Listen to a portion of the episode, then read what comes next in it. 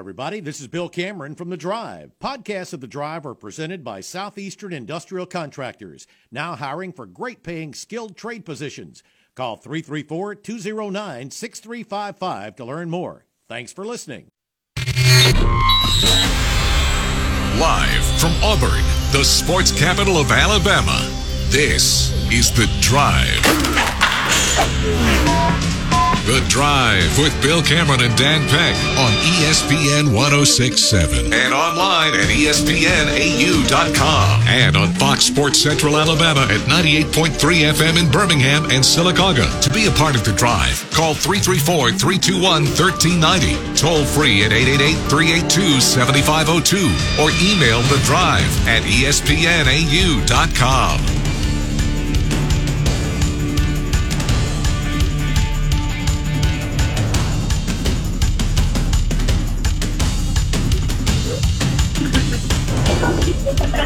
everybody. Welcome in. It is the Monday edition of The Drive. Hope everybody doing well. A beautiful Monday afternoon.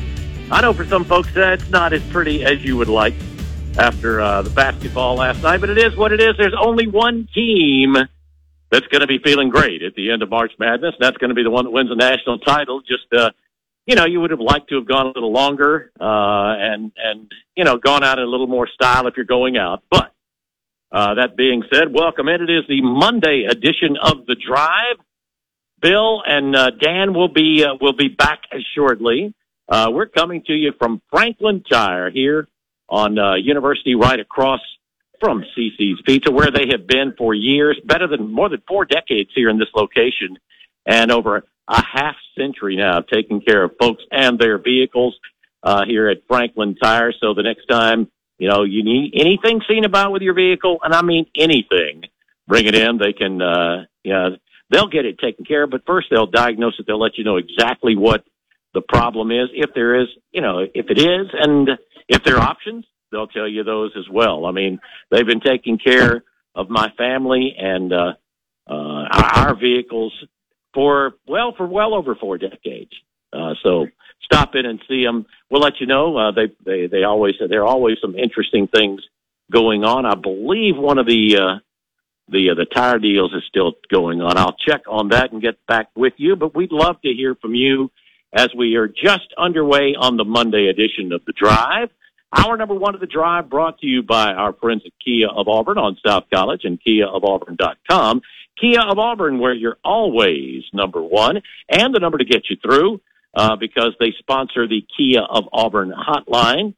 Um, we'll be taking your calls in just a little while, but what we're going to do here early on is we're going to bring in our normal third here on Mondays.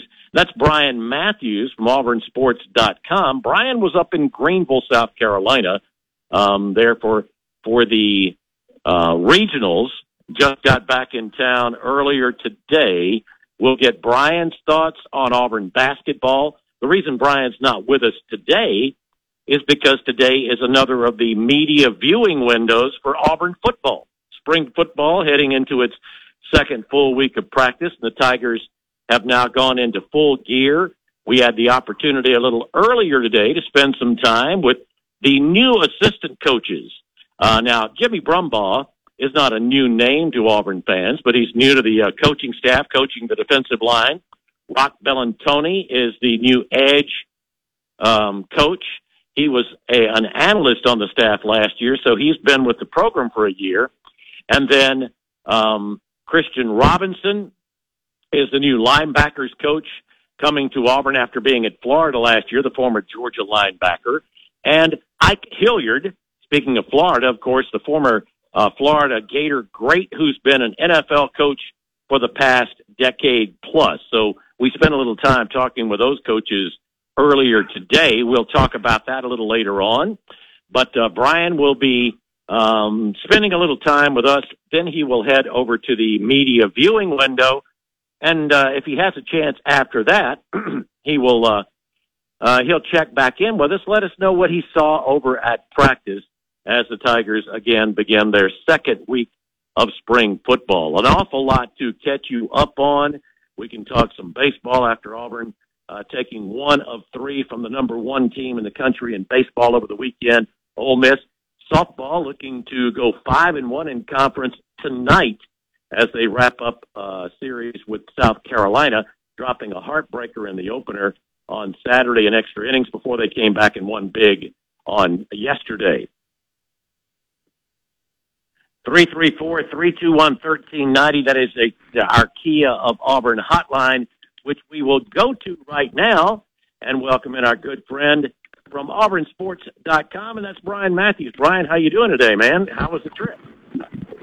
I'm doing good. It's good to be back. Um, I'm over at the complex as we speak. Just arrived and uh, going to head over to um, practice here in about, I don't know, 30, 40 minutes or so and uh, check out the Tigers in action and um, move on with spring practice now that basketball is officially over.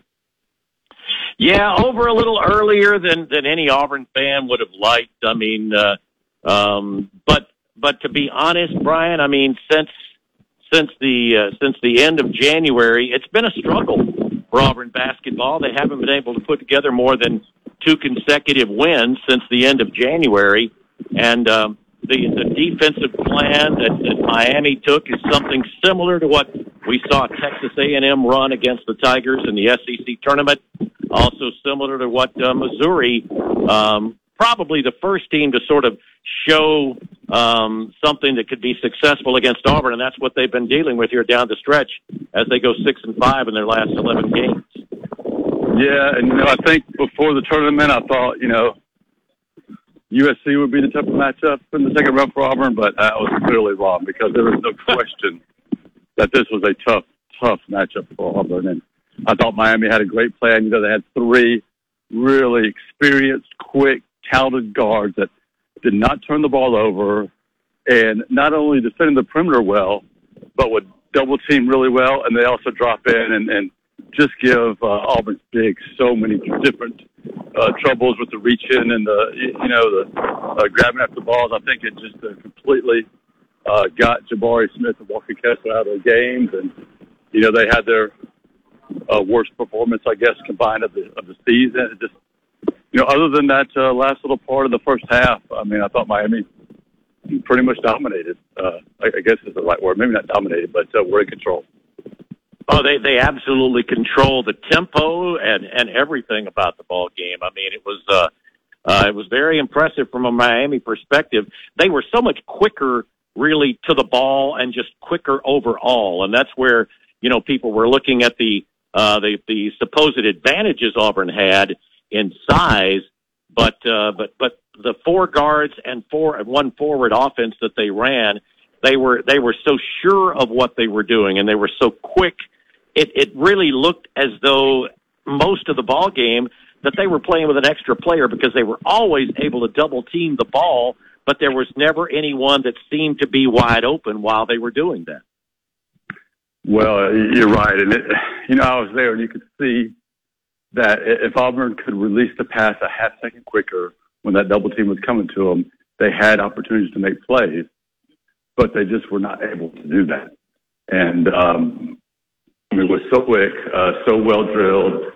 You know, they've been playing this way. Sorry, I'm, I'm up in a staircase, and my voice is echoing a little bit uh, it just made it uh, it just made it so tough on everybody involved offensively. I mean, Auburn just looked bad offensively, uh, taking a lot of bad shots, and they got so discombobulated there uh, in the second half they couldn't make a, a, a layup.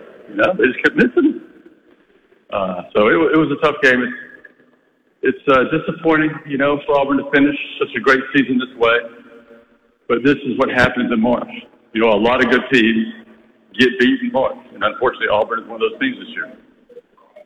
Yeah, I mean, I was t- I, I was talking with some uh, uh, some folks this morning that haven't been big basketball fans. I mean, they're they're they're Auburn folks that have been more football fans, and I, I had one um, sweet uh, sweet lady say, "I just really thought we were going to the Final Four because we were there last time," and it's like.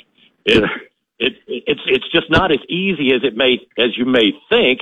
She went on and said, "But but you know, Alabama keeps getting there in football. It, this isn't football. It, it's it's not a no, team. It's not a four team tournament either. You look yep. and you know, right now one of the big stories, obviously, of the tournament is is uh, Coach K and his final run. Well, the last time they were in the Final Four, this is Duke we're talking about. The last time they were in the Final yep. Four was 20, 2016. The last time Kentucky yep. was in the Final Four was 15 or 16. Kansas has been yep. in 32 straight tournaments and they've won three championships. It's not easy to get to the Final Four. The only team, the only team in the nation that's been in two Final Fours over the last five is Gonzaga, and they haven't won either one. So exactly, and they're favorites to win again. We'll see. Yeah. Right. I mean, I mean, yep. it's uh, what you want to be is one of those teams that that has realistic uh, hopes and expectations of being able to get there, but it's still easier said than done. Yeah, if you can be a program, and I think Auburn is has become that program that you're competing for the SEC championship every year. Auburn's doing that. If mm-hmm. you're making the tournament every year, Auburn's doing that. You know, unless they run into some off the court issues, right? If you're doing all those things, uh, Auburn basketball is doing more than it's ever done in its entire history every year. Uh, so this is the best time to be an Auburn basketball supporter in the entire history of this, you know, this program, uh, because they're doing oh, that now on a consistent basis. And you know, Coach Pearl is not going to slow down. They're going to go out there and they're going to go get more really good players. Players want to play at Auburn. They want to play for Bruce Pearl, and uh, this roster is going to get you know turned over a little bit, but they're going to have a really good team again next year. Uh, talking with Brian Matthews from AuburnSports.com, and and I, I know Brian, you're you're an '80s guy with sticks, right? Uh, best of times. These are oh yeah, the best of times oh, yeah. for Auburn for Auburn yep. basketball. And I mean, I know there's some folks that are disappointed, but man, don't don't start complaining about it. I mean, just uh, don't, you don't even really want to remember back to to before right now. But yeah, I agree with you completely, Brian. I mean, Auburn. It's going to be really interesting to see the makeup of this team next year. We, I think we've got a really good idea of some of the parts, but with the transfer portal, um, there there there's still some some wild cards that we don't really know yeah. about yet. But uh, but I mean the the the guards have pretty much said they're coming back. Wendell, Zep, and KD um, yep. coming back. It, it'll be really interesting. What's your feeling on Walker now? Well, the other two I think are definitely coming back for Dylan Cardwell and uh, Jaylin Williams. And Jaylin, oh, absolutely. Uh, and, yeah. Um, but, you know, as far as Walker, uh, you know, just my years of experience in my head tells me that he's going to go, uh, just because he's probably going to get a first round grade of some sort. However, you know, I think with Walker's situation, uh, you know, I don't think a decision's necessarily going to be money driven or 100% money driven right. like it is for some people, even though they say it's oh, not, I agree. it usually is. Um, and, and then he's also um, more of an emotional guy. And I'm not saying that as a negative. I'm saying, you know, he those things are important to him. So it, it might be to him that you know going out this way as, as you know playing one of his worst games of the year. I'm not trying to um, you know, pick on him or anything because he's been incredible most of the oh, season. I, I don't, I don't right? think, I would think yeah. he'd tell you anything any different. Right. Yeah. And, and, but, but going out that way may not be how he wants to finish up his Auburn or college career. So I, I think there's a possibility he returns. I'd probably just lean, you know, toward him declaring. But, but we'll, that's that's that's the one that I'll be watching the closest. Right. I mean, there's, yeah. there's probably going to be a couple players that end up transferring out. And I sure. think Auburn's going to bring in some good players. You know, they they may end up signing a really good uh, high school player that that you know LSU uh, loses possibly, or uh, they're certainly going to have their pick of, of some among some really good uh, transport guys too. So uh, the things they need in my mind for next year's team, not knowing exactly who's coming back, is they've got to get a, another power forward who can shoot. Right. Uh, you know, and, and Jaylin could be that guy, sure, but they need another one so Jaylin can pay the four and five, in my opinion. And then they also need another no. guard that can shoot. They they need a Bryce Brown type. They've got to have that balance in their offense. They just did not have that really dependable guy that's one of the best three point shooters in the league. If they if they had that on this year's team, I think they would have been uh, much more built much better to make a run in, in this tournament. Oh, I agree, and that, that's what you see so much in the tournament. And not that Miami, I mean, they, they shot the ball well, but they're not a perimeter shooting team. Mm-hmm. But uh, guards, especially when you get to the postseason, and uh, and and guards that can light it up, guys that can light it up, are teams that can really get white hot and and make those runs. And that's something Auburn just didn't have. I mean, you the reality of it is Auburn has not been a great shooting team all year long. The strength of their team has been, you know, uh, offense created by defense. Jabari's been the the one consistent shooter, and Miami did a great job of sort of making him uncomfortable yesterday. Yep. And Auburn had no chance to get transition points out of that game. I mean, Miami right. completely controlled that part of it. I mean, they shut Auburn down that ability, and they got most of their point or a lot of their points from the fast break. I forget what the number was, but it was 30 incredible to one. on fast break points. Thirty to one was yeah. fast break points. Yeah, yeah. I mean, I was just sitting there shaking my head during the game. How many times they would just get layup after layup after layup after layup? Mm-hmm. And of course, Auburn and Auburn couldn't there. make a layup. um, yeah, and it it just bounced off the backboard and off the rim, and you know, it was just uh, it was just one of those nights, right? Oh yeah, yeah, and and and like I said, I mean, it's not uncommon. Uh, just you, you know, Auburn can commiserate with a lot of other fan bases that have that have gone through that this year and many times in the past. So uh, what you do is you just uh, you definitely have confidence that Bruce Pearl knows what he's doing is going to put together another outstanding, uh, talented team that'll uh, you know take another shot at it next year. Yeah, and I really want to see him get uh, the type of guards that he likes to play with. I think that's more his style. And if, mm-hmm. if he can have another shooter back there, and, and you would hope that the guys like KD and you know Wendell and uh, Zep can uh, improve their shooting, uh, then they can be a really really dangerous team, and they can play more his style of um, offense, be more open, um, you know, be more transition team, be more of a you know a team that can uh, you know just get on fire like they did in 2019 and just shoot uh, other teams out of the gym.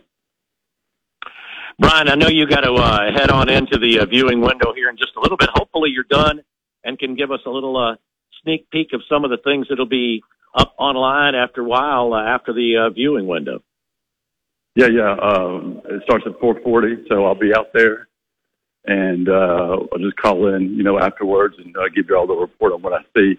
It's probably not going to be anything earth shattering. You know, we'll get a look at the quarterback, see what order they're in, right? And, you know, see who's who's uh, doing what and what have you. But you know, it's not going to be like uh, we get to watch 11 on 11 or and you know take the stats from it or anything. So, but yeah, I'll be glad to check in then.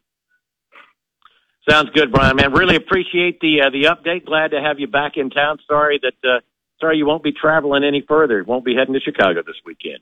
No, not not this year. No Chicago. Yep. All right. Thanks, Brian. We'll talk to you in a little while. All right. All right. Brian Matthews from AuburnSports.com uh, joining me here early on. Dan will be back in a little bit. We had uh, a little technical difficulties, but we'll get things straightened out and continue. We're just underway here on the Monday edition of the Drive, coming to you from Franklin Tire. Uh, love for you to stop in if you get a chance. Uh, give us a call. We'll open up the Kia of Auburn hotline, 334 321 1390 here on the Monday Drive from Franklin Tire. Live on The Drive. The Drive with Bill Cameron and Dan Peck on ESPN 1067 and online at ESPNAU.com and on Fox Sports Central Alabama at 98.3 FM in Birmingham and Sylacauga. To be a part of The Drive, call 334 321 1390. Toll free at 888 382 7502 or email us at The Drive at ESPNAU.com. Welcome back into the drive. Monday afternoon, a beautiful Monday. Uh, and we are at Franklin Tire here on uh, East University Drive. Bill we'll check back in with Brian Matthews uh, in a little while after he gets through watching a little of football practice. Uh, we'll talk. We'll talk in a little while about what some of the assistant coaches had to say. We met with the coordinators last week, Eric Kiesau and Jeff Schmedding. Today, an opportunity to spend some time with the new uh, the new assistant coaches that our first introduction to them, uh, at least as coaches, because we'd met Jimmy Brumbaugh before. But uh, we're we're talking basketball. Still looking back at last night, uh, the Tigers' season-ending loss, 79-61 to the Miami Hurricanes in the uh, second round of the NCAA tournament up in Greenville. And uh, while we're uh, getting our technical situation straightened out, we'll have everything. We'll have everything right here in just a few minutes. Thought we'd go ahead and, and let you hear Bruce Pearl's. I, honestly, I, I, I did not listen ex- to the whole thing myself last night. I was n- not not uh, Yeah, I sort of had an idea what he was going to say, but we'll let you hear what Bruce Pearl had to say following the Tigers' season-ending loss last night. And um, uh, Miami played very well. Their experience, their speed, their quickness, you know, right from the from, right from the jump, um, they had us. Um, our team is uh, did an amazing job this year coming together and uh, winning an SEC championship. Been a great locker room. Um, unbelievable character, unbelievable effort, energy. The guys loved each other, played for each other, gave each other grace. Um, we give God the glory and the victory. We we give him the glory and the defeat. This is the plan, and we're going to learn from it. Justin Ferguson, Auburn Observer. Bruce, in the losses you guys have had this season, Jabari and Walker had played really, really well tonight. You know, off games for both of them. What was different about this one? Something Miami was doing on defense, or you know, what, what went into that? Yeah, just uh, you know, if I knew, I probably could have prevented it. You know, um, it's like you know, sometimes when you talk to the losing coach, and he doesn't have the answers because I didn't have the answers, you know, and it's, it's those are that's a good question. Um, you know, Jabari and Walker have been consistent, as consistent as anybody we've had, right? Um, and uh, you know, part of it's just getting off to a bad start.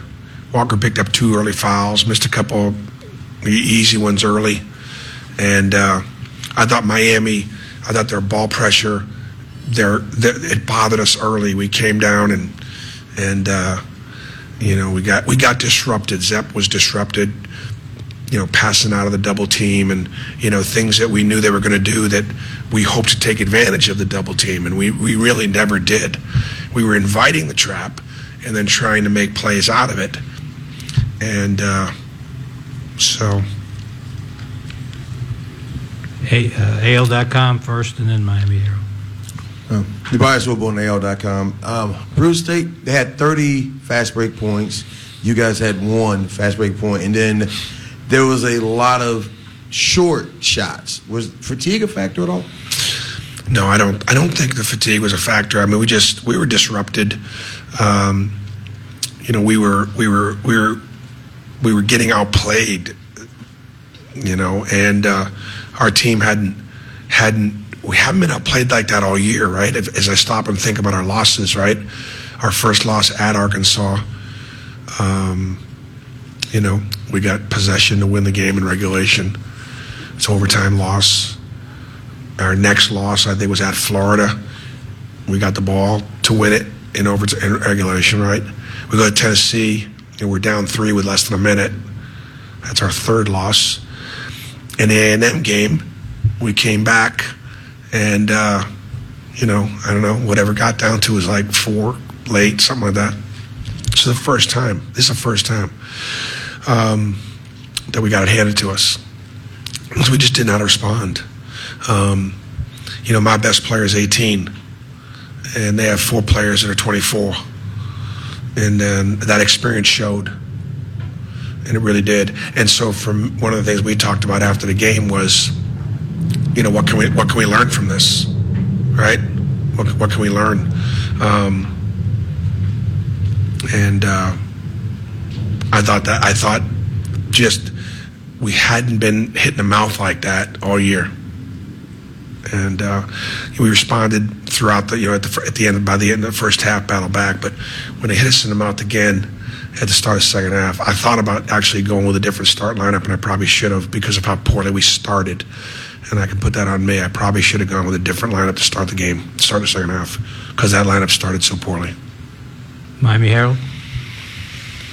Bruce, I mean, you had uh, seen them on, on tape and everything. Now that you've seen them played them in person against your team, how good do you think this Miami team is? And you know, going forward, I mean, they really were they were picked 12th in the ACC this year. You know, how Yeah. what do you think about this team overall? Well, because they had so many new guys, and and and there was a lot. We were picked fifth in our league in one league, you know, um, and so uh, um, they're good. They got good pieces. They're really quick. I mean, the guards, each one of those guards, Wong and Moore and McGusty, are all they're all going to win. The, those three kids are going to win their matchup almost every night, right? And then, you know, Sam just is a uh, unusual player for what he does, right? And then, um, you know, Miller's really was was really quick. I think Miller's quickness bothered our, our five men a little bit. You know, uh, they don't have great depth, so that's going to be that could be an issue for them. But they're a tough cover, and they got older, experienced guys that have just been there and done that. Dick Cox. Dick Cox with Lindy Sports and Cox Sports Broadcasting. Coach, you kind of touched on this earlier, but uh, they get off to the good start. And again, you got all the momentum in going at the half. And they went on a 7 0 run in the first three minutes and all like that. Do you think that really took it out of your kids mentally to have fought back and then been back in the hole again? Yeah, it, it very well could have. Um, you know, we had some things that. Uh, we wanted to try to get done early, and we just didn't. And uh, the the game, the second half started just like the first half started. So um, it, it probably took something out of us. All right, I got it. That's Bruce Pearl following last night's 79-61 season-ending loss to Miami. Bill and Dan we'll be right back with you as we come to you from Franklin Tire here on the Monday Drive.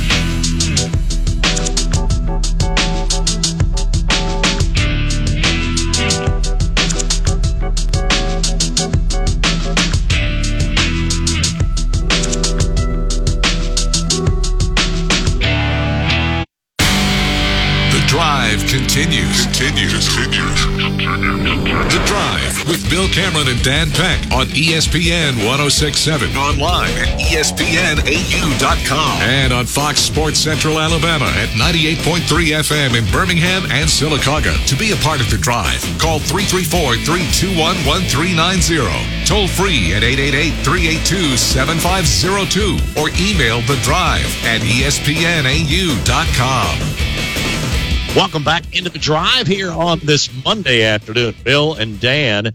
Uh, Dan, put put your headset on so people will believe that you're actually here. that's right. I, I, am back. You keep saying Dan's there, and it's like they hadn't heard him yet. Oh no, it's one of those. They know that's that's the first time there's ever been 30 minutes with Dan that they haven't heard him. Yeah, Bill Cameron and friends. Yeah, what was yeah the giveaway that the giveaway that I wasn't there is that you didn't hear a peep out of me for a half hour, but I I am here at Franklin Tire and Auto, one of my favorite places to do the show, one of our favorite oh, places. Oh, absolutely. To do the show and get an uh, oil change while we're here. Tell people the phone number, Bill. They need to have it. They need to have it in their phones at all times, right? Uh, yeah, that would be three three one eight two one four five seven two. That's right. Franklin, I don't have that in front of me. That's I've called it so many times. Yeah, he had. To, you know what? You're you're imagining a dial pad. That's right. right? You're imagining. Exactly you're right. imagining the nine digits. Yep. Uh, let. W- speaking of phone numbers. Um, let's get to the Kia of Auburn hotline 334 321 1390. And Dak is up first. Hey, Dak. Hey, guys. How are y'all doing today? Uh, all right, man. It's a gorgeous day. Gotta, you know, got, gotta enjoy what you can.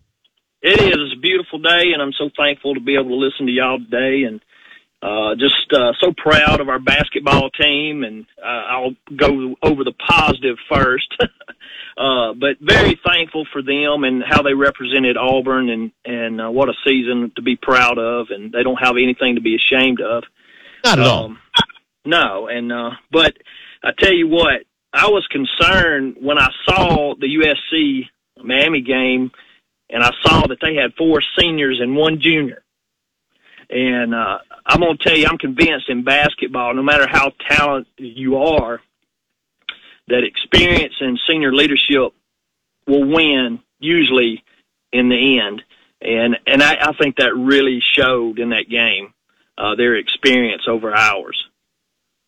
Yeah, they showed the uh, you know they showed the graphic a few times during the game about their you know their average age was over 23. So uh, yes, that helps, and especially when it's guys that have played together. It's not just Um, right, exactly. You know, well, that's what I mean. And and but look, guys, let's be honest. I mean, we didn't look too too hot against Jacksonville State. I mean, we we didn't really put those guys away till under the five minute mark. Highly and, highly competitive first 15 minutes before Auburn yeah, went on the 18-0 run. That's that the story of that, that, that first. Right, and that should have never taken place. But we it just it was obvious we were not playing our best ball uh, over the last month, and uh, you know I don't I don't for whatever reason since the uh, Kentucky Oklahoma game we we just didn't get better, uh, and to me, kind of like Miami, you saw how aggressive Miami was.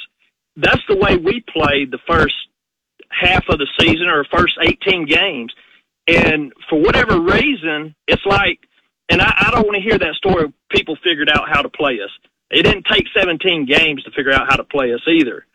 But to me, it's like all of a sudden we turned into a three point shooting team, and we had no business doing that because we hadn't done that all year. I mean, what was we the other night? Three for what? Twenty something? yeah, I think uh, it, Auburn was nineteen percent, whatever the final numbers were. I mean, it was maybe five for twenty six or something like that. I mean, I, I don't understand why we stopped driving to the basket, and if we're not shooting, we're dishing it off. Uh, and and it's proven if you watched all these games, you you're gonna get fouled seventy five percent of the time, and that's what we were doing in the beginning of the season. And I just did not see that the you know the last month of the season at all. Um, and, and you tell me if I'm wrong. I mean, I, I, no, no, I, you're, you're, you're right. There are a couple of things though. What uh, one of the things that worked so well was driving to the basket and having Walker Kessler with with one guy on him, able to just jump up over everybody and get it and dunk it. Yeah, if you want people started really packing it in more, making it more difficult for the pass to Walker to be executed. If you want to describe it as reliant, Auburn was reliant on the forwards to play well to beat good teams this year. You can describe it that way. I mean, it's not that that takes a little bit away from the guards, but the fact is, I mean, in Auburn's best performances, you look at Walker and Jabari's combined stat line, and it's usually pretty good, right? I mean, you look at Auburn. No, with, if it's less than thirty points, it was a it was a shock. And so, I mean, Auburn. We I think even the most devout Last diehard 12 the most devout diehard auburn fan understood that if there was a night when jabari and walker both struggled or a defense did a good job containing both of them it was going to be really difficult for auburn to win you were going to need some of the best basketball you've seen out of the rest of the team in order to overcome that last night you had that performance from walker and jabari unfortunately you didn't get the herculean effort it would take from the other guys in the rotation to overcome a three for 22 night combined from Walker Kessler and Jabari Smith, where it wasn't like they were saving it defensively. You know, for you know they weren't they weren't overcoming uh, a three for 22 combined from the field uh, with, uh, with with with spectacular defense. So no, I mean it was a uh, it's disheartening. Um, I, I would I'd be careful about making long term sort of proclamations. I know that's a tempting thing to do for people to think like, well, why why did this team, like the 2018 team, you know, fall apart against an ACC team and something of an upset in the round of 32? But you've been watching NCAA tournament basketball for a long time, Bill. This happens. Well, it's, it's disappointing. Can't sugarcoat it. There's not no. enough, not enough, not enough uh, sugar to make the medicine go down. But it's uh, it's something that happens to a lot of great programs, it, a lot of the does. best programs in college basketball. You, you, want you want to peak at you know, at your postseason. And, and, and it looked like really Auburn peaked the end of January. I mean, when, and, and they were playing so well, and it's tough to get back to that peak form sometimes. And timing is so important. And I mean, not just when you get well, when you, when you start playing well during a season, but also when you play your best basketball during a game.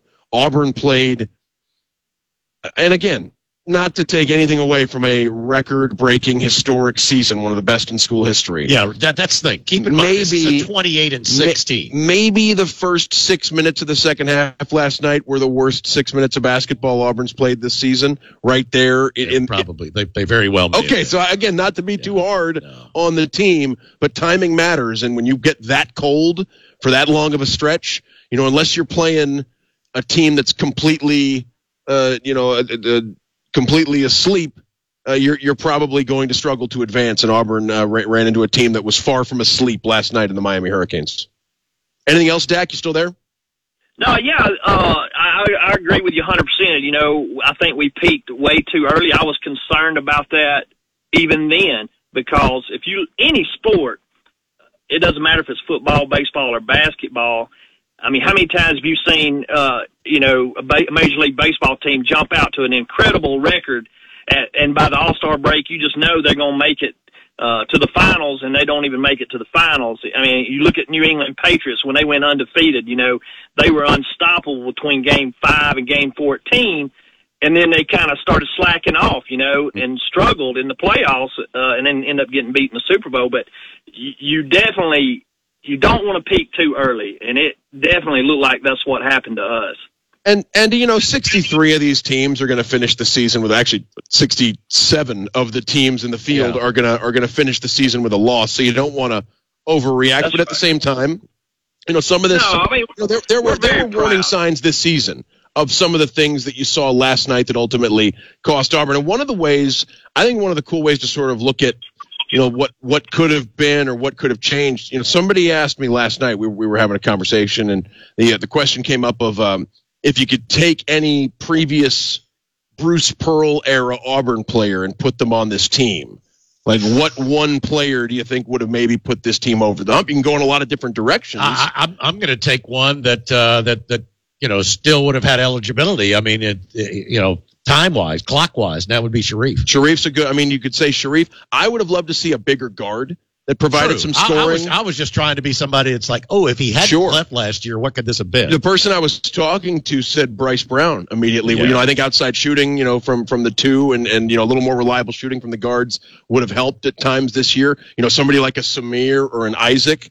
You know, the the size that an Isaac Okoro might have brought to a you know to this team at the perimeter. Uh, you know, it's a lot of different ways you could go, but yeah, it does seem like this team was maybe one piece away ultimately from uh, as great as they were in the regular season, and that banner's going to hang forever at uh, at Neville Arena. It still doesn't sound right, but but that that banner's going to hang forever. Uh, but unfortunately, yeah, Auburn uh, not not going any further in the NCAA tournament. Thanks, guys. Absolutely. Appreciate the call, Dak. Great Three, stuff, Dak. Yep. 334 321 1390. That's the uh, Kia of Auburn hotline. I mean, five of twenty-six from three last night. I, th- I, thought that was what the number was. I mean, that's one, and that's one of eight from Jabari, but that's also not. I mean, you know what I mean? Like, there's also there's there's other. Uh, Jaylin was the Jaylin for the for the second straight yeah. game was the best shooter that Auburn had. Jaylin Williams, 24 minutes in two games, 20 points. Oh, Jaylin, no, Jaylin picked it up and a shot to the mouth uh, after the, yeah, uh, you no know, kidding. despite taking a, a pretty serious, fire. pretty serious elbow, yeah, during the during the game against Jacksonville State. I mean, Bruce uh, Bruce said I don't want to misquote him. You, no, he said after the game that that he is building the team around Jaylin Williams. That's right. Jaylin Williams figures to be a really big piece of next year's Auburn team, regardless of who stays and who goes. Hard to imagine. I mean, it's, you know what I mean. It's it's tough to. Uh, uh, you, you know, we, we've talked about this in college football. It's tough to feel really confident about what different players are going to decide to do. You think oh, you the know transfer portal? Yeah, uh, it's it's it's almost impossible. I think you've got. I think you have a pretty good idea of some of the pieces. We were talking about that a little while. I was talking about that a little while ago. Talking about with the guys on the Max Roundtable, the guards that you saw the most of have all said they're coming back next year. Zep, KD, and Wendell have all said they're going to be back next year.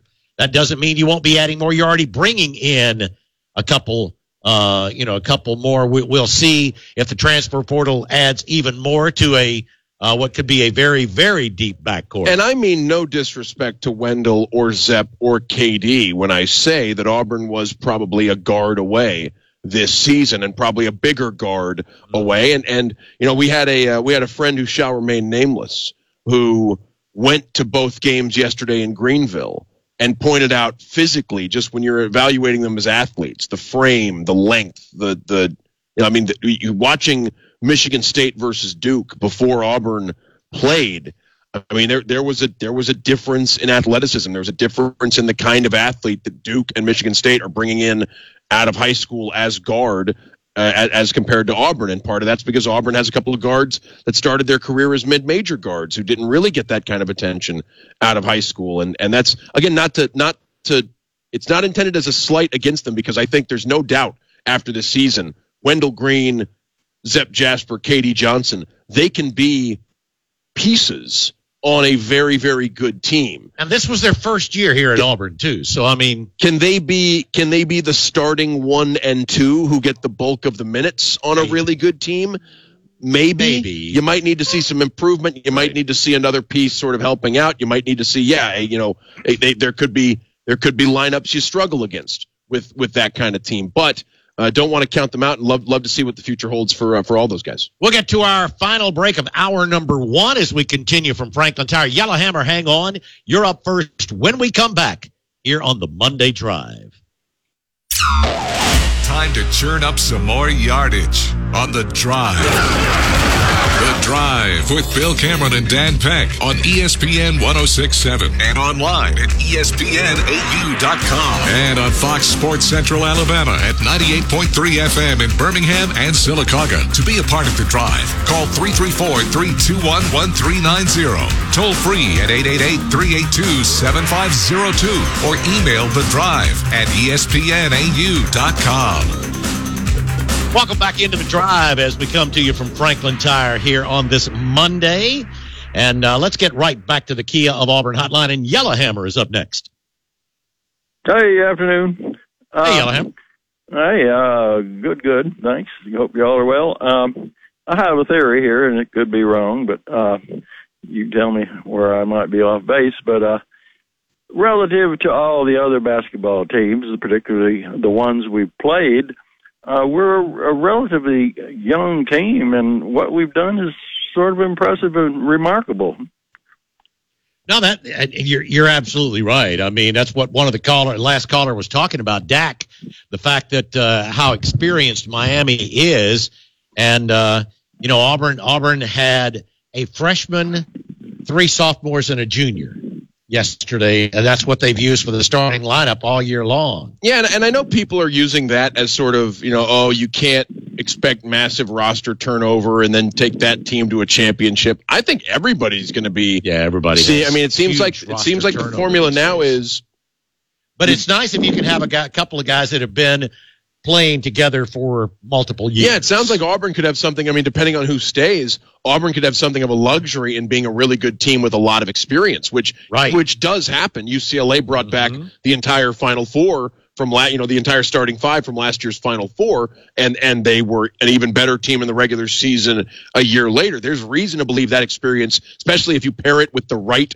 new additions, can pay off. This it is important to remember, even if you don't have Jabari Smith next year, it remains to be seen what happens with Walker. Uh, with for the rest of these guys, this was their first year playing together, and you would expect things to be even better the longer they can play together. Well, here's a question. Um, uh, the uh, the entire SEC has been thrown out of the out of the uh, out of the Except contest here, Arkansas. other than Arkansas, right? Right? Don't don't let him don't let him hear you. Don't let him hear Arkansas you say against that. Gonzaga, though. In Fayetteville, they'll they'll they'll run you out of town for saying the whole SEC's out of the tournament. Well, I don't. I, I, I'm- let me beat you to the punch. No, I, I don't buy that the SEC was just overrated and not very good this year. It's just things like this happen in the tournament. I mean, now I, I, I wanted to caution some people, you know, before you before you start pounding your chest and making fun of other people in other conferences.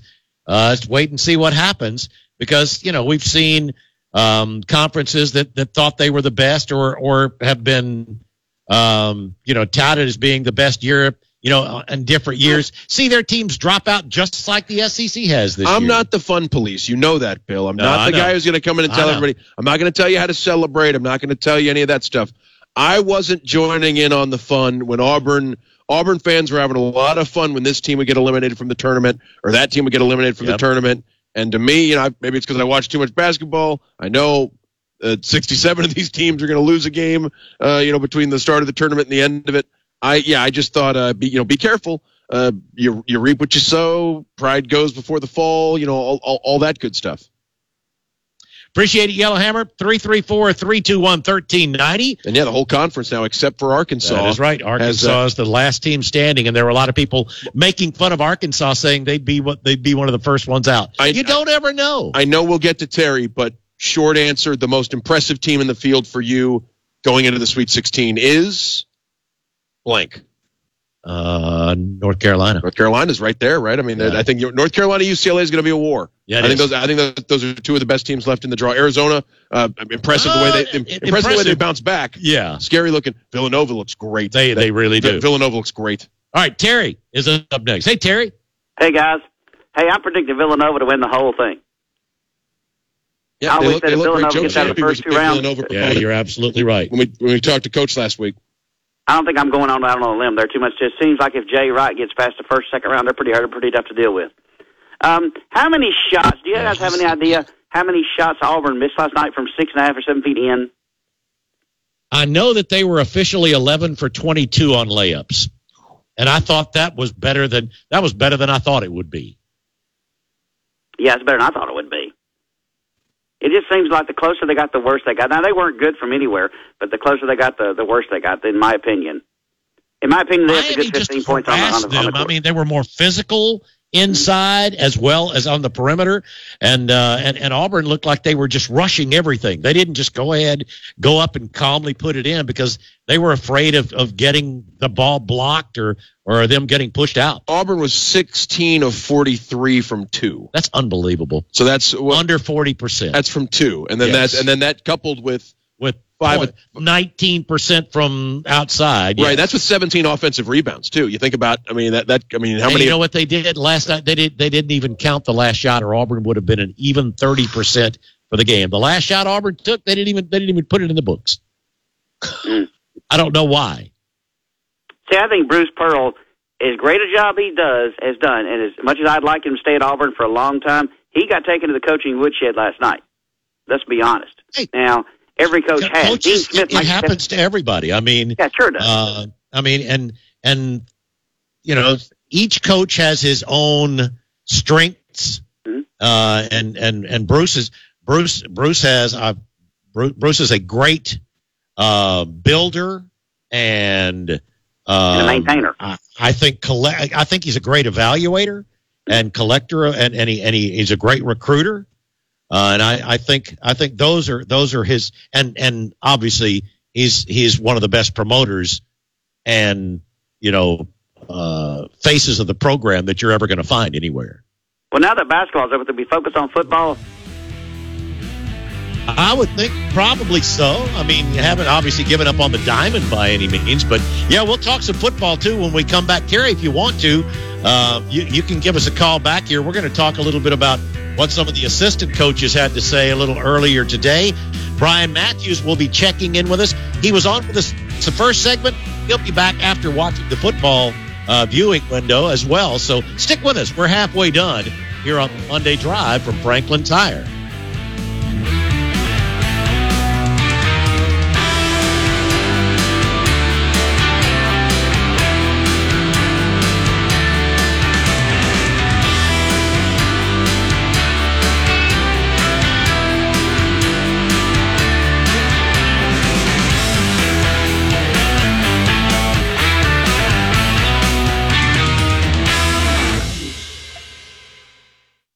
W294AR Auburn, WGCC HD3 Waverly, Auburn Opelika's sports leader, ESPN 1067, a broadcast service of Auburn Network Incorporated. Live from Auburn, the sports capital of Alabama, this is The Drive. The Drive with Bill Cameron and Dan Peck on ESPN 1067 and online at ESPNAU.com and on Fox Sports Central Alabama at 98.3 FM in Birmingham and Sylacauga. To be a part of The Drive, call 334 321 1390, toll free at 888 382 7502, or email The Drive at ESPNAU.com. Welcome in hour number two of the drive here on this Monday afternoon. Bill and Dan coming to you from Franklin Tire, and uh, we we appreciate everybody joining in, joining us on this Monday drive. A great looking day. Uh, I know it's uh, I know it's not uh, not what a lot of folks expected here on this Monday after the uh, second round of the NCAA basketball tournament. As we now know, the Sweet 16 contains one SEC school, and that at the Arkansas Razorbacks.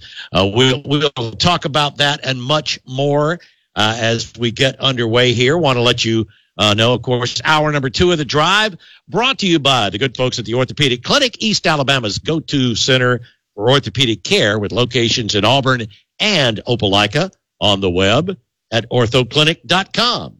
And we welcome your calls, questions, comments on the Kia of Auburn hotline, Kia of Auburn, where you're always number one. And the number to get you through to the drive is 334 321 1390. The drive text box presented by Southeastern Industrial Contractors. Text 334 564 1840 to leave us a question or comment. So, uh, again, obviously, looking back at uh, last night's season ending loss for Auburn in the uh, uh, up in Greenville, South Carolina, 79-61, a game in which Auburn never led. And it was really only it seemed to only be in doubt at the very end of the first half because you know, to me a critical possession to open the second half. Auburn has the opportunity to take the lead, get the ball down under the basket Walker Kessler gets blocked. Jabari Smith gets blocked. Jabari Smith commits his second foul. Miami then goes on an 8-0 run to start the second so, half. Something we've talked, uh, we, have done this before with this year's Auburn team, and in general, we, when we're watching an event, and we'll say, "Wow, it's it's almost it's good news for this team that they played as poorly as they did, and the game is still in doubt, right? Because the first half, right. the way Auburn played in the first half." It could have been a double figure game at the break. And it could have been a, a, game where you're worried if it's too large for Auburn to come back, but instead it was just one point at mm-hmm. halftime. And you thought if Auburn plays that poorly and it's still just a one point game, surely they'll play better in the second half and be able to outscore this team. Instead, felt like Auburn took a little time getting into gear, as we said earlier in the show. That first six, seven minutes of the second half, maybe the worst stretch of basketball Auburn has played all season, and Miami took advantage of that and and built a lead that they would never give up. Yeah, and don't call me Shirley. I mean, that's that's the way it felt right. last night when you said Shirley. Yeah. Well, you know what? You no. we picked the no. wrong we picked the wrong, wrong week to quit. Yeah, you're picked right. the wrong week that. to quit all that stuff, Bill. You're not kidding. All right, uh, let, us get to the Kia of Auburn hotline. Alan gets us started. Hey, Alan, you try dragging Walton up the floor. uh, yeah, I mean, I, I have not watched a tremendous amount of Auburn basketball this year, but you know, I did watch some of the tournament tournament games, and I see online people complaining that oh, we didn't get the best players the ball, but Auburn's guards, do they normally dribble and inhabit that space that's like six feet out past the, the three point line? It seemed like that's that's where they were inhabiting, and, and it's so hard to make a pass that far out or is that just was that just last night, or do they normally just dribble and, and, and work that area of the court? Whereas I noticed Miami's guards were all at the three point line, you know, making mm-hmm. things happen. No, it's it's really not just last night. Now I'll say yeah. this: Missouri was the first team that sort of seemed to push the Auburn guards out a little bit farther than usual, and they put a little more pressure out on the perimeter. And we've seen more teams do that uh, down the stretch. And, and I don't know maybe if if they've gotten used to being out a little farther from the basket. But yes, sometimes it would drive you crazy, um, especially when it would be coming down to the final few seconds uh, of a half or the game, or even on the shot clock, and you'd see the ball 25 plus feet from the basket and not really moving around, just sort of staying there until it got within the last couple of seconds. So no, it's it's not the first time we've seen that. Um, yeah, and and when when they bring the ball over half court and they get doubled immediately, and you you just knew it's over. I mean, they're they're going to get trapped. They're going to turn the ball over. They're going to make a bad pass. I mean, you see that in high school. You know, when you're just taking advantage of the other guy and make them look bad. That's what they were doing Auburn's guards. Uh, it's just sad. I, mean, I I don't know um, why why nobody's moving and and helping. I, I don't know. Um, and another thing I noticed early in the game, I said, this looks like athletes versus non-athletes. I mean, Auburn's two best players on the court are not great athletes. Kessler and Jabari Smith. And you look at the other team, every athletic um, attribute I could think of quickness, anticipation, just speed, hops, what do you want to call it? Miami had it and then Auburn didn't. See, I, I thought it was more. I thought it was more pronounced with Auburn's guards as far as the- Yeah, the, size. the size difference. I mean, Jabari Smith I is think going to be. Jabari and Walker, for their size, Yeah. are athletic. But Miami was able to take advantage by having more athletic, smaller guys, which made those guys seem less athletic. I mean, because you just can't be when you're that long, when you have that kind of length, you can't have that kind of quickness. You know, um, I think what's remarkable is that that didn't seem to be a big problem. Maybe that's part of the reason why there are so many SEC teams that didn't go that, that didn't go as far in the tournament as we thought. That wasn't a problem against Kentucky. It wasn't a problem as much against Tennessee. I guess in hindsight, Arkansas was one of those teams that had some athletes at guard that that really gave Auburn trouble. And now you look, and Arkansas is the one SEC team left uh, still dancing. So I mean, I, I I don't. I don't disagree, but I would disagree with Jabari and Walker as the examples. Their length makes them um, kind of deceiving. I mean, it's hard for them to have quick switch type type. if they're uh, matched up marks. against guys the same the same height as them, they're generally going to be more athletic than them. But, it's that's, what that's Texas. I mean, excuse me, that's Miami's uh, advantage, And I that- was- that's to their to their credit. And I was about to say that it, it was reminiscent of what happened in Tampa against a team A&M. you just m- accidentally mentioned, Texas A&M. Okay, all right, that's all I got. Thanks. Appreciate it, Alan. 334 321 1390. Bill is up next. Hey, Bill. Hey guys, how we doing? Doing Doing doing all well. right. You know, di- disappointing end to the season for one of the great runs you know Auburn basketball's had. You know, over, over uh, you know a couple of months ever, but uh, you know, still still a great NCAA tournament. Looking forward to more basketball, and uh, you know, the sun, sun's still shining. Speak for yourself. let me just let me just go back to the game before this one and, and get a little feel good in here. Okay, I listened. I was listening to you the other day, and you were jacked up, as I was, about Jabari doing that slam dunk, right? Mm-hmm. You with me? Okay. Now, and I was in the story, and I was like, "Oh, this is yeah, you're right." Oh, the two step that I'm from Chicago, so I I kind of know Michael Jordan's kind of era. I I watched a lot of games with Michael. You've seen some But dunks. anyway- you've seen dunk. You've seen Yeah. dunks in your day being I've from seen a Chicago. few, but yeah, but the thing is, what I saw that you didn't bring attention to really, and I was I was screaming at at the, at the radio. I was going, "You guys, you you said all those things, but to me, the best thing was him going chest to chest with a guy bigger than him, and and and doing it. you know what I'm saying? You're, no, you're absolutely right. He, it wasn't. He didn't victimize a guy who had no chance trying to block the shot. Right? It was a guy. It was you know he, he went up against a similar sized guy and and, and served it. And, and, and then we saw last night. And then and then what happened? And then what? Yeah, and, and and Paul Harvey would tell you, and then the the rest, rest of the the, story, rest of the story. Right, but you know the, the the whole key to me was that was such a bright spot. I don't know if it was on sports, you know, sports whatever it is Uh, on ESPN. Oh, it went viral. It's uh, it, it goes Center. viral these days. You know what I mean? Okay, yeah. Well, I'll tell you what, it was a great thing. But yesterday, I know how you guys felt, just like I felt, kind of sick a little bit inside. What what there was a number of things. I mean, it, to me, our two best players that may not be here next year because they're you know they're good, but they they weren't hitting the shots like they normally did. You know, like they did the game before. Number one, number two was I love KD, but why does he want to drive the lane with you know towers above guys towering above him every time instead of passing it up? Did you figure that one out yet? I have. Fearless. Fearless is usually an adjective that you use as a compliment to a basketball player, right? You talk about oh, that guy's fearless. Sometimes KD's fearlessness, his willingness to believe I can score on this guy, I can score on those guys. Nobody's stopping Those- me. It's yes. like, like a running back sniffing the end It- zone well, you know, or it's something. like, is what it's what it sort of seems like. But you know, remember in the Jack State game, he had seven assists. Oh yeah, hey, you know, I'm I'm not trying to take anything away from the guy. He's a good guy.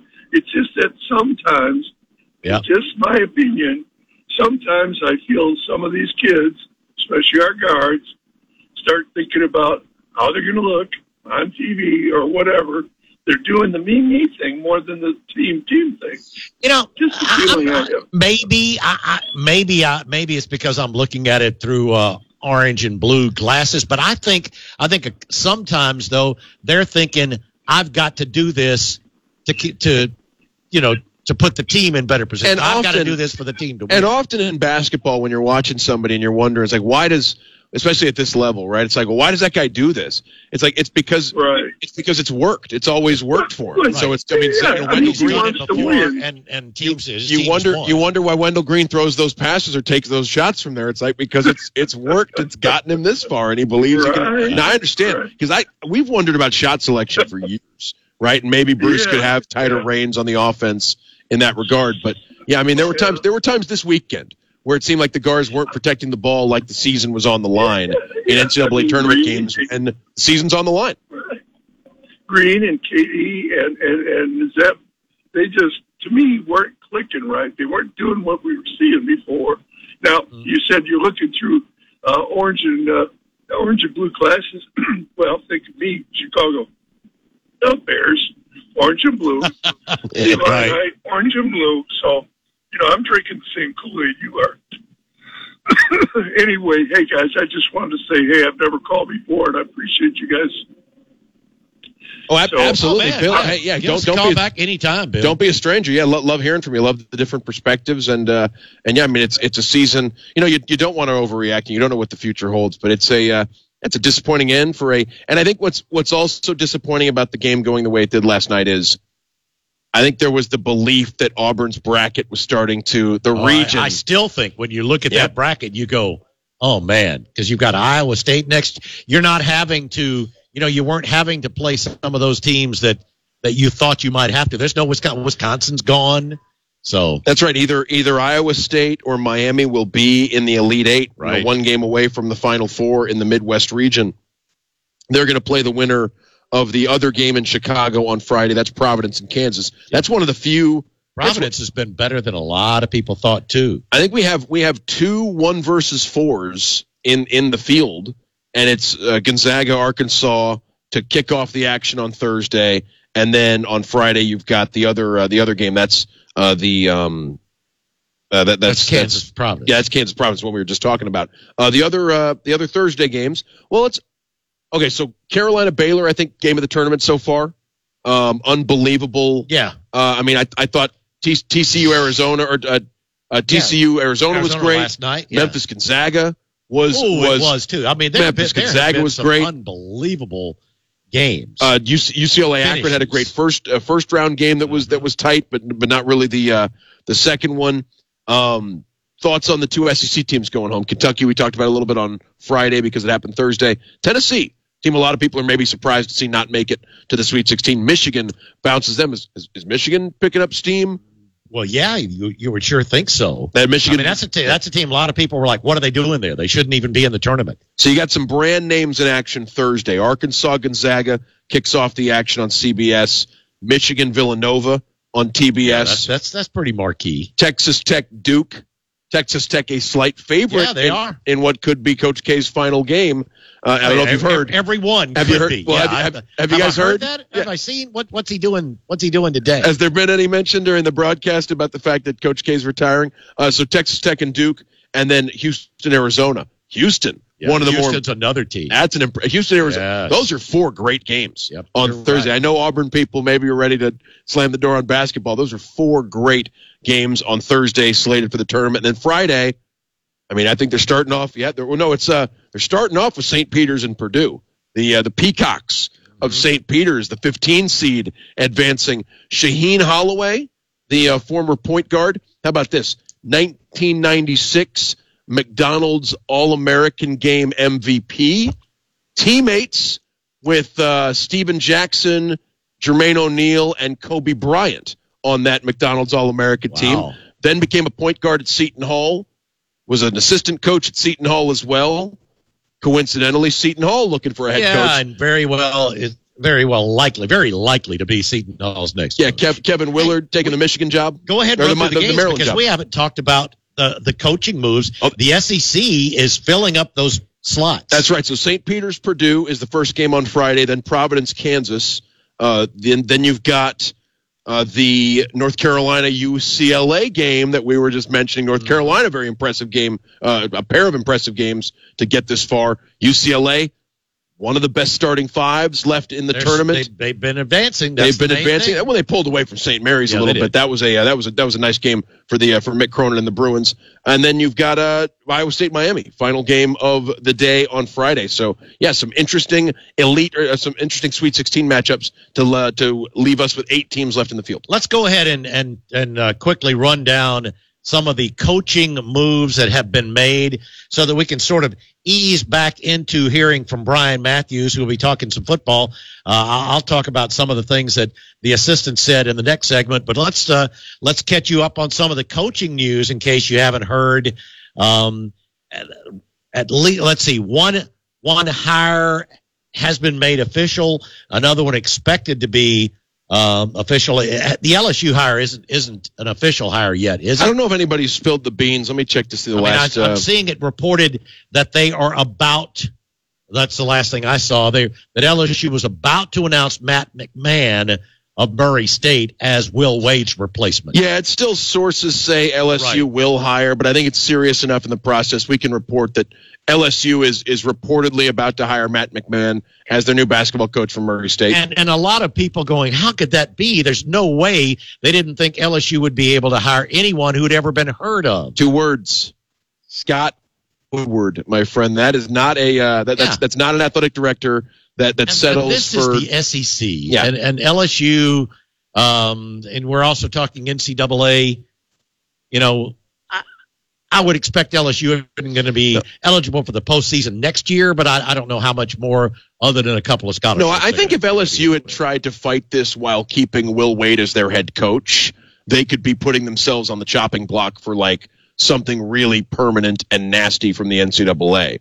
But by parting ways with Will Wade, it's almost an acknowledgement, right? That, you know, something needs to be done and maybe Will Wade needs to lose his job and, and maybe, uh, you know, that they, the NCAA will not throw the book at them the way they could.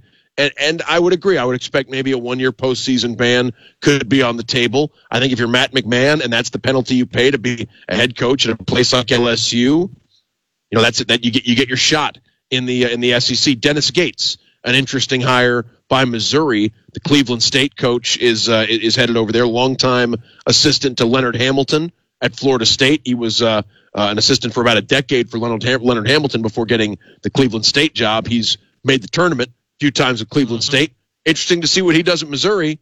That's a guy who's who was uh, a, a very he had a he had a reputation as a great recruiter for Leonard Hamilton at Florida State, and they are some good players. Came to play for Leonard Hamilton at Florida State. Maybe he can recapture some of that at Missouri. And then uh, Florida and Mississippi State have also, since the last time we were on the air, Florida and Mississippi State. Have, I think we had the Golden story on Friday. I don't I think don't we. I don't think we we had did. Chris Jans. I think I we had. know we didn't have Chris Yeah, I- Jans, I- but I think the Todd Golden Todd Golden came up uh, late later on Friday. I don't think we had it. For some reason, I thought we talked about Todd Golden think on, on Friday, but the uh, but the maybe the news started to break during we, we during the we- show. We were talking about he could be right. Remember that's that's what we were saying Friday. But I know that the uh, yeah Chris Jans, a, uh former Florida junior college head coach down in uh, Chipola, uh, he's uh, somebody who's who's been around at, a- at a couple of different spots, but he most recently was at New Mexico State. yeah, nearly nearly knocked Auburn off when Auburn made the run. That's right, and beat UConn in the NCAA tournament this year. He's going to bring his uh, his his unique offense to Mississippi State, and I think if he gets the players, a little bit like Kermit Davis, Didn't if they, he can, didn't he they just get knocked out by Arkansas?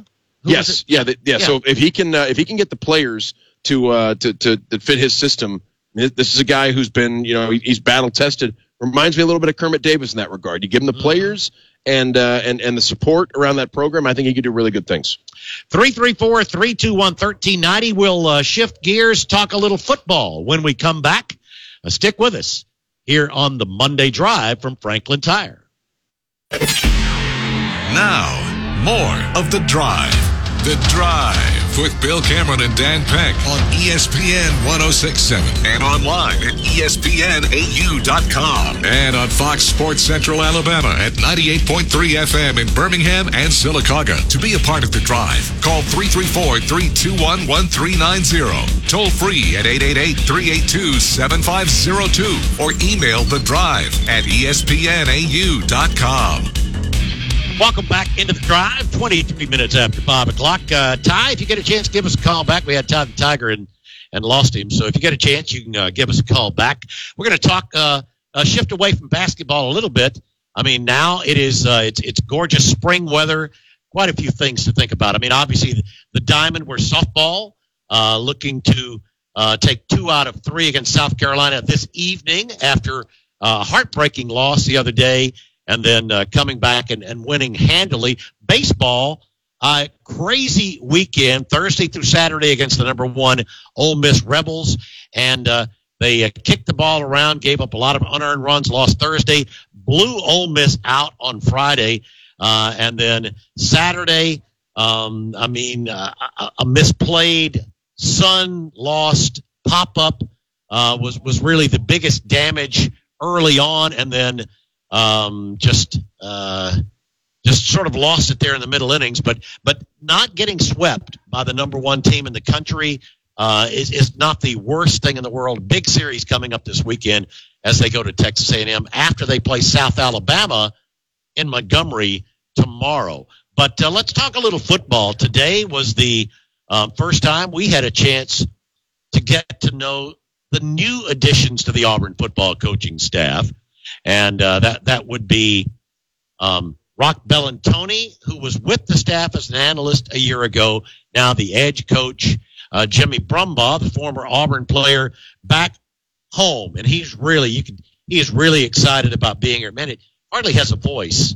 Um, I didn't get to hear him answer why. Was it from him yelling at the ball game last night at the TV at the ball game. I've got a feeling he's been instructing his his uh, position players there on the defensive front. He's got post-event coaches voice, Uh, yeah, which is something I mean, you hear a lot in the which is- NCAA tournament. which is very rare. Yeah, yeah, I that's mean, right. Yeah, he didn't have much of a voice. Christian Robinson, the new linebackers coach, and Ike Hilliard, the new receivers coach. Little couple of tidbits from those coaches today. Uh, Ike Hilliard um, letting us know that uh, VAR, as, as as we now that is that is Javarius Johnson is VAR. Oh, I did learn that Tavares Dawson is, is Chick. Had not heard that one before. Chick Dawson. Chick right. Dawson. But uh, Javar. Sounds like a local news guy. It does. Right? It does. Uh, you go to Chick Dawson with the VAR, traffic. Javarius Johnson out for a little while. They hope to have him back before the end of the spring. And yeah, Jason Caldwell was telling me yes, he'd seen him in a boot, so he's having some issue with the foot. But uh, but we were told by Ike Hilliard that to come, Landen come to Franklin, get that wheel fixed, right? uh, that's true. That Landen King has not practiced any at wide receiver. He has strictly been a tight end. I, I keep said I'd love to have him, but they won't let him go at tight end. You know what I keep coming back to with all those tight ends too is is whether or You're going not to see two of them on the field at the same time. how often we're going to see two tight ends and how often we're going to see a tight end playing fullback or something approximating the fullback position when you've got this many of them and you're trying to Yeah. get them different snaps and you're trying to get different looks for Tank Bigsby in the running game and he's somebody who's played well with a lead blocker before. Is that Shenker? Is that Deal? Is that from? Is that you know where does Riley Ducker uh, uh, fit in to, to that mix as well as Landen King? I mean, you've got a, a talented, deep roster of tight ends. It's just a matter of how Auburn decides to deploy them. But yeah, something that had been a question throughout last season and, and this offseason. You know, what, what is the short term future hold for Landen King? Sounds like the answer is he's a tight end for the 2022 season. Uh, just got a note from Brian Matthews. He is uh, done with the uh, viewing window, so we, we will check in with Brian as we come back from our bottom of the hour break, which is coming up here in just a couple of minutes. Uh, let's see, just some of the highlights from the from the other coaches. Rock Bellantoni talking about needing more bodies there at the edge. Said uh, Dylan Brooks is really coming on. Um, what a tremendous difference he has seen in Dylan Brooks from last fall until right now, and they really need to get him ready behind Derek Hall and Eku Leota. But the Derek and Eku are, are two of the leaders. Derek, a very vocal leader, Eku, more of a leader by example there at uh, the edge position. It feels like some of these guys who haven't played uh, college football or haven't been counted on for playing time at any point in their careers, this is a chance. These few weeks yep. are a chance to show your team and your coaches that they can have a role for you this season and they don't need to hit the transfer portal hard. But I mean, edge, even, they, they've got to. And even with the numbers, you know, it, it depends on what they need in the trade. I mean, that can impact what I they mean, need. The, the, two I was talking about, Ike Hilliard, yeah. uh, Rock Tony—they're looking for help. That's right. Do you need do you need starters? Do you need numbers? And I guess that's something that the spring sort of decides. Is you know which which more where does Dylan Brooks fit in? You know, is he is he is he a starter or is he depth right now? These receivers, who's a starter, who's depth? What do you need? You know, when when you go shopping, you know, what, what, do, you, what do you have on your list? Uh, we'll get to our bottom of the hour break. Brian Matthews, who we opened the show with, will join us again as he's been over at the uh, complex checking out some football practice. So we'll uh, check back in with Brian and then take your phone calls as time permits in the final half hour of the Monday Drive from Franklin Tire.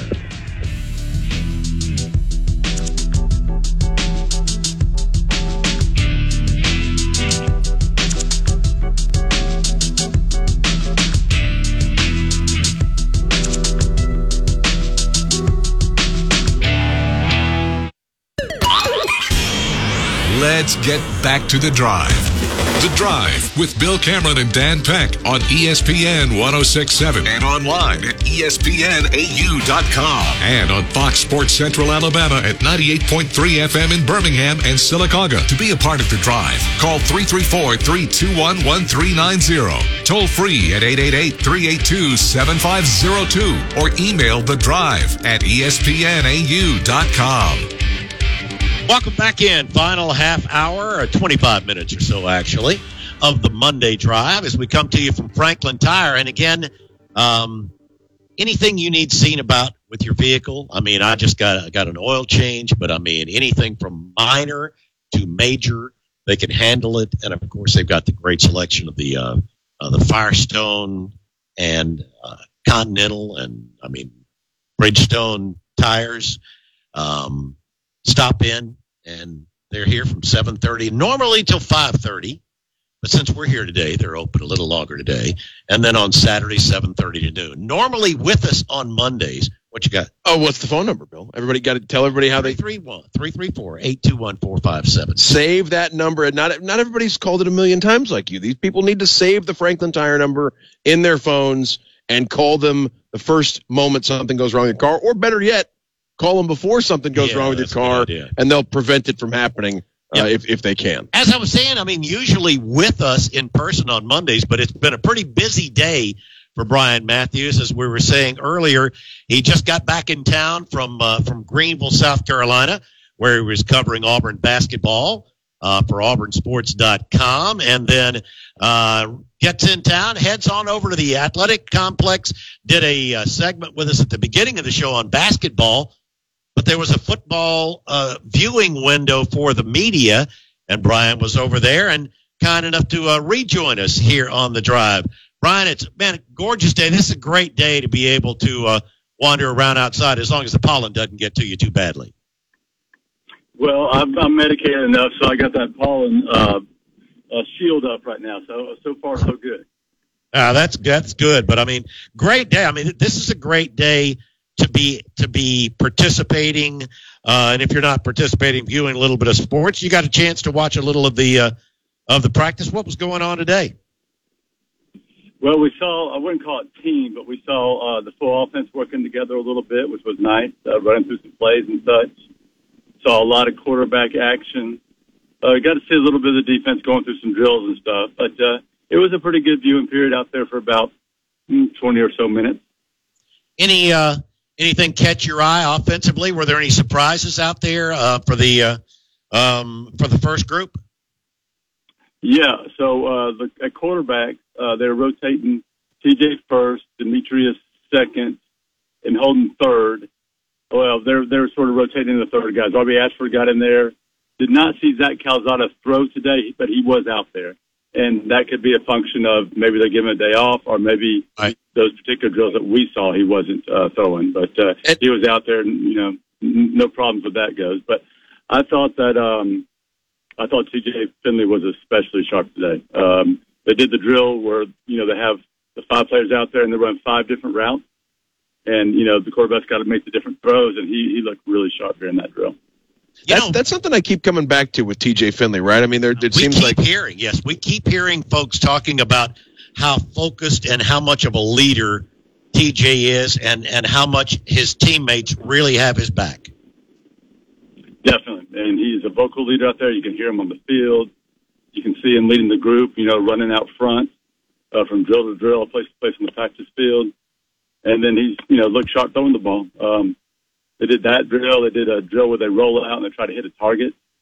And uh, I don't, you know, I don't have the exact numbers, but they're keeping up with the count of, of how many. And I'm pretty sure TJ uh, won that. Uh, so he looked really good doing that too. Yeah, that's so, something Eric you know, Esau said, and Bryan Harsin were talking about. They are charting everything that every quarterback does the entire spring. So I mean, one one off day uh, could have a big impact on on how you stand in in that competition. Oh yeah, and uh, I think it was Harsin out there, uh, sort of pushing them uh, during that drill, that uh, target drill, and they rolled out and uh, having a little fun with that too. Um, and I thought Holden uh, was the other quarterback that stood up to me that threw the ball really well today. Was not perfect. The sort of TJ was kind of purpose, maybe not the word, but uh, you know made all the throws. Uh, to me, was by far the second best quarterback out there. Looked really sharp too. Uh, was impressed with him of the guys that were throwing. Any uh um what any any changes along the front uh, on the offensive line? Uh, no, I think everything was the same. Um, I didn't look at it, but uh, Christian, uh, who works for us, got the got the two deep there, put on our board, but he said there weren't any changes. So uh, the same offensive line, I guess, uh, from that first week uh, we were out there. Um, let's see. Other things that stood out to me, uh, Tank Bigsby. Uh, I saw him catching a bunch of passes out there. Uh, you can tell he's worked on it. Uh, I didn't see any drops. Looked much smoother catching the ball. And then Jordan Ingram is a back that you know I don't think he played hardly at all last year. Oh, did. Uh, when I saw him, in, when I saw him in person last year, I thought he looked more like a scat back. Uh, I saw him today a little bit, and he looked a little, you know beefed up. He looked more like a a power back, maybe not a power power back, but he looked like he had definitely added some nice weight to his frame. So it'll be interesting to see if he can work his way in uh, into the rotation this year. Brian, those are those are players I'm really intrigued by. Are guys who uh, were, were late arrivals to the team and were maybe not counted on to produce much in 2021. Accordingly, uh, Roe Torrance would would strike me as someone uh, you could lump in there. Joko Willis as well. I think Joko was there a little bit earlier, but Roe Torrance certainly, as, as well as Dylan Brooks, somebody we were talking about earlier in the show, along with uh, Jordan Ingram. How, how much is riding on this spring for players like that to make a statement, make an argument that they belong, uh, you know, in, in the two deep and can be counted on this season? A, a lot because uh, if you're a guy that's been in the program, this is your second year, and um, you start getting passed by guys that are bringing in, you know, in this in this round of uh, additions, whether it's freshmen or transfers, uh, then you, you know you're starting to feel like maybe Auburn's not the place for you. So it's real big for those guys to step up. And I got a chance to watch the edge guys uh, go through some drills. Incredibly impressed with Derek Hall. I mean, that dude just gets after it every day. You know, he has enough, no, nothing to prove to me or the guys out there. Everybody knows how good he is, but he is pushing himself to be even better and better.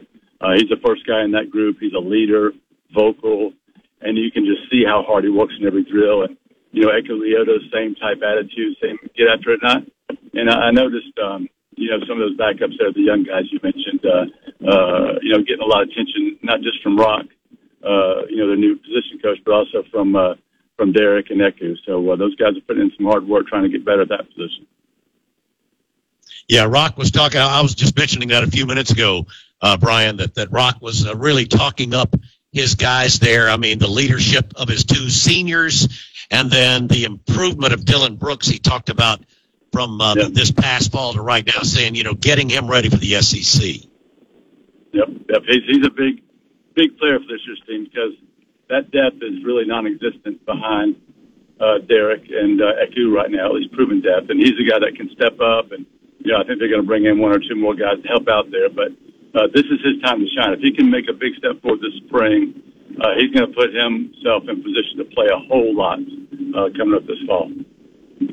One of the one of the things that I did see Christian put up there um, goes back to another thing that uh, you didn't get in town in time for the assistant coaches today, the meeting some of the new guys, and one of the things that Ike Hilliard said, which was a little surprising. I asked him, you know, he was talking about not having a whole lot of guys and was going down and mentioning something about a lot of the players that were out there. Um, you know, I, mentioned that, uh, you know, he said Bar Javarius Johnson uh, out for a little while. They hope to get him back soon. So I asked him about Landen King, and he said he'd love to have Landen King, but he hasn't practiced one bit at, uh, t- at a wide receiver that he's been a tight end. I saw where Christian uh, said he was number two tight end behind John Samuel today.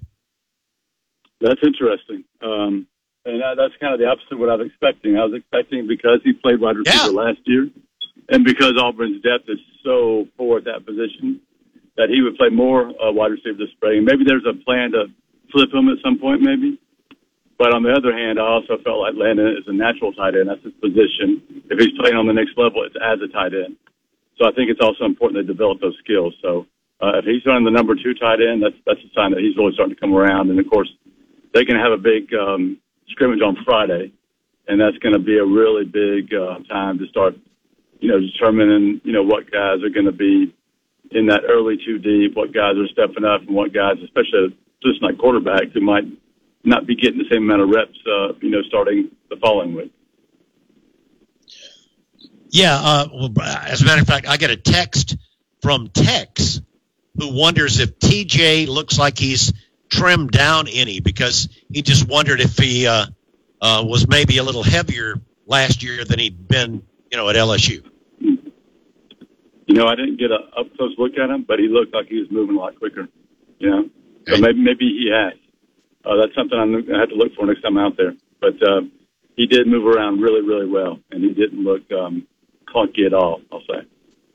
Well, no, and I think it would be natural to assume that TJ Finley was, like a lot of people, disappointed by the way the 2021 season ended, and he would love to have a chance to change the story a little bit, to change his narrative as far as, you know, he doesn't want to be the guy who took over and, and was the quarterback for much of the losing streak that ended the season. He'd like to play some more football and play better football for Auburn and maybe be part of the, of, of the return of Auburn football or, or something, you know, uh, you know, the, the bounce back, the rebound.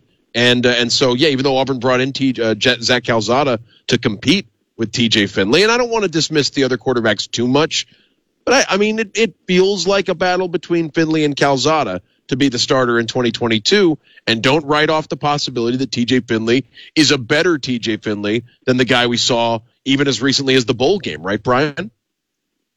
No, I agree with that. You know, between Auburn and LSU, he's got almost a season of, of starting under his belt over two years you would expect this would be the time this year that he really steps up. He uses all that experience, everything he's gained. He was sort of a raw prospect coming out of high school, so a guy that you know you can build up. So uh, maybe a year back uh, in the same system, um, well, similar system, let's put that way, with some of the same coaches, uh, will help him develop a little bit better, you know, and, and work on those things that have been, you know, keeping him from being a you know an elite level guy. You know, his accuracy uh, his timing, you know, uh, his movement in the pocket, some of those things uh, that he really needs to step up and get better at. Brian, you brought up a, a great point. I, I think this, uh, well, in, in something I wanted to get to, and that's the, the scrimmage this this week. This is a very important week of practice. This is a very important scrimmage coming up, trying to for these guys that uh, Dan was talking about, and we've talked about a good bit the ones you haven't seen that much, for them to try to make a move, this is really big. This will be their first big opportunity getting out there in that scrimmage. It is. You know, I think they got what eight or nine newcomers too. Big chance for those guys to get in there and see if they can uh, make a move up that depth chart. You know, and uh, the quarterbacks is going to be huge for them, right? That's a, that's a position where you know they're not going to rotate five um, or, or not equally certainly uh, after uh, that scrimmage. I wouldn't think. Uh, so that'll be big for them. And you know, there's just a lot of good position battles too to keep an eye on with the offensive line. See if a guy like Jeremiah Wright can step up and maybe take a position from a guy. You know, if he does win a position, he's taking it from a guy with starting experience. Uh, mm-hmm. probably a lot of starting experience. So uh, that's a guy to watch. Uh, you know, another guy to watch on offense. I think wide receiver remain wide open, as wide open as any position can be, other than quarterback probably. And then on defense, you've got some good starters at a lot of positions, but you don't have a lot of established depth. Uh, so this scrimmage and this week will be big for those guys to start sorting things out. Brian, really appreciate you uh, doing a little double duty here this afternoon, uh, giving us a little basketball analysis early on and football. That's just sort of an indication as we uh, give you the opportunity to let everybody know all the things going on. Got another Monday music, and man, you do go in all kinds of different directions uh, today with uh, Selena there on on his yeah. music on his on his musics on the Monday musics. But I mean, there's so much oh, when I info think, and entertainment there at at uh, Auburn Sports. When I when I think about folks on the Auburn beat that love Tejano music from the '90s, you know, Brian Matthews is the right guy to me. Yeah, that's the guy who comes no to doubt. mind. Well, it was a great chance to learn more about her and her career, and uh, you know, you know, she was killed. I think she was 23, which is so tragic, and um, just an incredible artist uh, for those uh, few years she was out there. And um, you know, it's always uh, fun to learn new things about some of these music artists, maybe that you didn't listen to or aren't your type of music. So I enjoy it, but I appreciate it. And I want to mention also, besides you know basketball, football, baseball's playing tomorrow. Softball's off to an incredible start uh, so Yep. far. Uh, so there's plenty going on at Auburn uh, this spring, and we'll, we'll keep busy uh, covering that. And of course, you can follow me on Twitter at bmatau. Next rundown when? Uh, we're getting together tomorrow. Probably have some stories to tell about our our experiences in um, in Greenville. We had a good time. You know, had some fun. You know, it wasn't just uh, it wasn't just all work. So uh, we'll does have a good does time look like he had some fun. Uh, it, it, he was, he was Yeah. Yeah, I follow. I follow him on Twitter. He had fun. Yeah. Uh, yeah, man, Brian. Thanks, thanks again. All it's always great to uh, spend a little time with you. Uh, uh, get a little rest now. Get over the uh, get over the. Who drove? Uh, Jay drove, so that was nice. Oh, okay. Very Well, nice. that's good. But the thing is, we were able to drive, park, and not use the car for basically the whole, I don't know, was it four or five days we were there? So well, that was nice. So downtown Greenville, if anybody's ever been there, it's a great city. Uh, terrific Oh, place to hold an event like that. That's what everybody that went said. Glad you had a good time, Brian. Sorry, it, uh, you know that you're not getting to go to Chicago, like I said a little earlier. But uh, thanks again for uh, spending a little time with us today. I appreciate you guys. Y'all take care, and I'll sure I'll see you around here soon. All right, Brian Matthews joining us for the second time, giving us a little football info this time. We need to get to our final break of the afternoon. Stick with us as we wind it down here on the Monday Drive from Franklin Tire. Live on The Drive. The Drive with Bill Cameron and Dan Peck on ESPN 1067 and online at ESPNAU.com and on Fox Sports Central Alabama at 98.3 FM in Birmingham and Sylacauga. To be a part of The Drive, call 334 321 1390. Toll free at 888 382 7502 or email us at The Drive at ESPNAU.com. Welcome back into the drive. Final segment here on this Monday as we've uh, uh, once again really enjoy being here at Franklin Tire. Can't say it enough. I mean, anything that you need seen about with your vehicle. I mean, you know that there's certain things, maintenance, that need to get done. Uh, but but when there are things that you don't really know what they are, um, then let them let them let you know exactly what it is. They diagnose it, let you know uh, if there are options, what you can look at, uh, or, and generally, I mean, very, very rarely will they not be able to take care of it. And a great body shop as well. Uh, they've got the uh, 24-hour towing service. You can uh, come by if you've got an extra vehicle. You know, drop it off at night. They've got the night drop. So, I mean, they can do it all for you here at Franklin Tire. Got a couple of minutes left. Wanted to hit a couple of the uh, things Brian was talking that uh, Christian Clemente, yes, from uh, um, staffer there, fellow staffer there at 24 7. Part of the, Uh, the me, rhythm me, section auburnsports.com, at auburnsports.com. uh, has put out some notes, and and Brian was talking about the quarterbacks and their accuracy today and how things were going. Yes, uh, Christian pointing out that TJ was 23 for 25 through the drills, hitting targets. That uh, Holden Geriner was 13 for 13 hitting targets. Said a couple walk-ons dropped passes, but he hit the targets. Robby Ashford, 14 of 17. Uh, that that D struggled a little bit and was uh, uh, missed missed three of the targets when they were watching. They only got to see him throw seven passes, uh, but but he was four of seven on hitting targets. That sort of goes along with what we've heard early this year that that uh, uh, D probably struggling a little more with accuracy than the other quarterbacks. I'm I'm more interested in Robby Ashford than D Davis because Robby Ashford was somebody this coaching he was staff brought in by this. yeah that, that's somebody this coaching staff brought in to sort of develop as a uh, as an athletic uh, mobile quarterback that still maybe has some has some uh, uh, some some skills with his Oh, arm. upside. I mean, And, well, here's interesting. Here's what here's what Christian Clemente wrote. Robby was also very passionate during drills. You can tell he's a baseball player. He throws hard. Looks like he's always trying to turn two. Okay, I mean, there's, a, I mean, so maybe it's more about you got to change the arm angle, right? With uh, with with with Robby to get you know to, to take some some Well, MPH or- off or, the yeah, work on touch maybe a little bit, not just. But he's got the arm strength. right. I mean, that's that's a yeah, that's a guy I'm curious about. And D Yeah. Davis, I mean, I don't want to write D Davis off, but at the same time, it's always felt like an odd fit, and he's got his work cut out for him to really make an impact as a quarterback between now and the end of the spring. Hey, our thanks to uh, Brian Matthews for joining us both at the beginning and near the end of the show. All of our callers, and of course, great folks here at Franklin Tire. But we're out of time on the Monday drive. Back with you tomorrow in the studio. It's going to do it for today. Have a good one, everybody. We are out of here.